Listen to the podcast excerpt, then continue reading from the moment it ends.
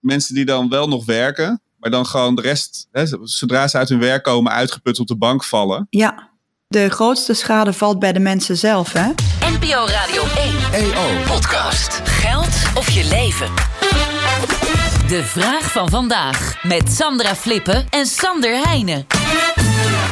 En mijn naam is Hans van der Steeg. De vraag van vandaag komt van Dion Kobussen. Die gaat over uh, COVID, beste mensen. Zijn de economische gevolgen van ziekteverzuim en personeelsgebrek door COVID en long-COVID heel groot?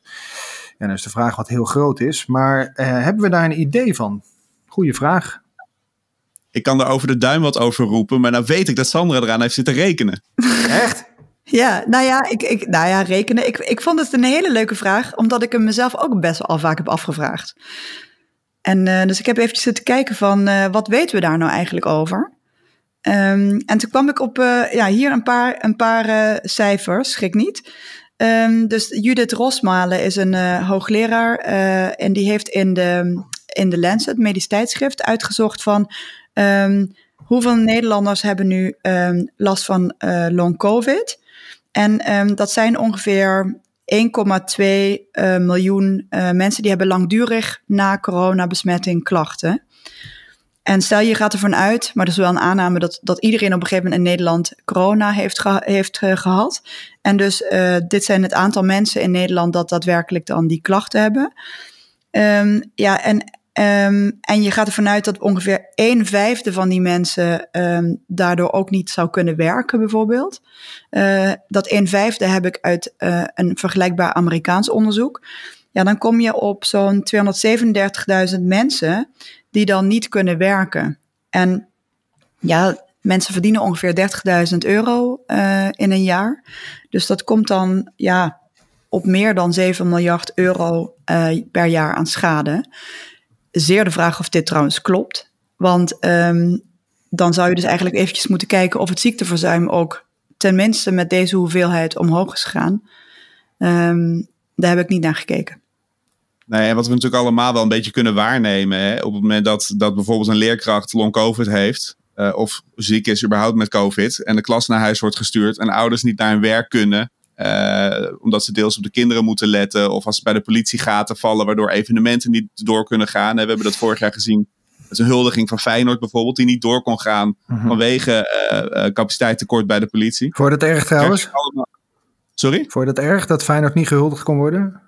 Nou, als geboren en getogen Amsterdammer kon ik er wel mee leven. Maar volgens mij hebben ze die prijs niet gewonnen uiteindelijk. Maar het punt is meer dat, dat je dus heel veel indirecte effecten ziet. Hè, door, door, door, door, door ziekteverzuim. Hè, wat dan nu, waar nu COVID een grote uh, factor in is. En ja, dat lijkt mij gewoon heel lastig om dat nu goed in kaart te brengen. Je kan dat, denk ik, over vijf of tien jaar, als je alle statistieken hebt, kan je dat misschien kan je daar een hele, hele slimme, complete som op losmaken. Ja. Op loslaten, sorry, ik uh, formuleer het verkeerd. Um, maar ja, ja, ik denk dat we allemaal wel kunnen waarnemen dat het gewoon uh, tot enorm veel gedoe en dus ook economische schade leidt. Maar het ja, gaat dus om maar... heel veel geld, uh, Sandra. Maar, maar weten we dit genoeg? Ik bedoel, nou ja, ik, ik moet eerlijk zeggen dat ik wel. Uh, de, kijk, dat onderzoek wat, uh, wat uh, professor Rosmaal heeft gedaan, dat, dat zit gewoon hartstikke goed in elkaar. Um, en dus die 1,2 miljoen mensen met, die na hun mhm. besmetting nog steeds klachten houden, dat is wel een betrouwbaar cijfer. Ik, vol, ik vond dat wel schrikken, eerlijk gezegd. Ik ja. wil niet direct zeggen dat al die mensen niet meer kunnen werken, dus dat, dat is een beetje natte vingerwerk.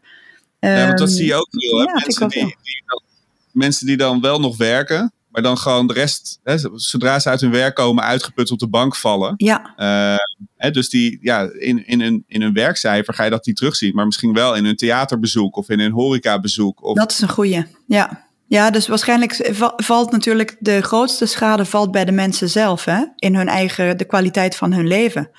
Um, ja, en als je het dan wil vertalen naar economische schade, dan is dat natuurlijk altijd, uh, dan kijk je direct naar werk. Maar ja, misschien is het inderdaad dat, dat je nog net kunt werken, maar dat je alle andere dingen uh, waar je je geld vervolgens aan uitgeeft, dat je ja. die niet meer doet. Kennen jullie het van dichtbij om je heen? Iemand die, die hiermee te maken heeft, die long COVID heeft? Ik wel, ja. ja.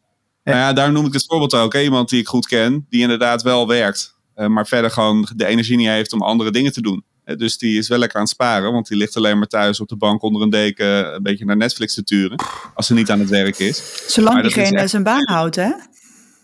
Nou ja, precies. En, en dat is dus volgens mij het laatste wat je gaat doen, is ook uh, niet meer werken. Want je wilt je baan uh, behouden, zeker in deze tijd. Um, dus, dus, dus ik denk dat, het, dat de grootste pijn eigenlijk niet de economische is, maar gewoon de, ja, de, de sociaal-maatschappelijke. Nou ja, voor bedrijven is het natuurlijk ook heel zekere zin pijnlijk. Hè? Want stel je hebt een, een groot deel van je werknemers uh, ziek thuis zitten.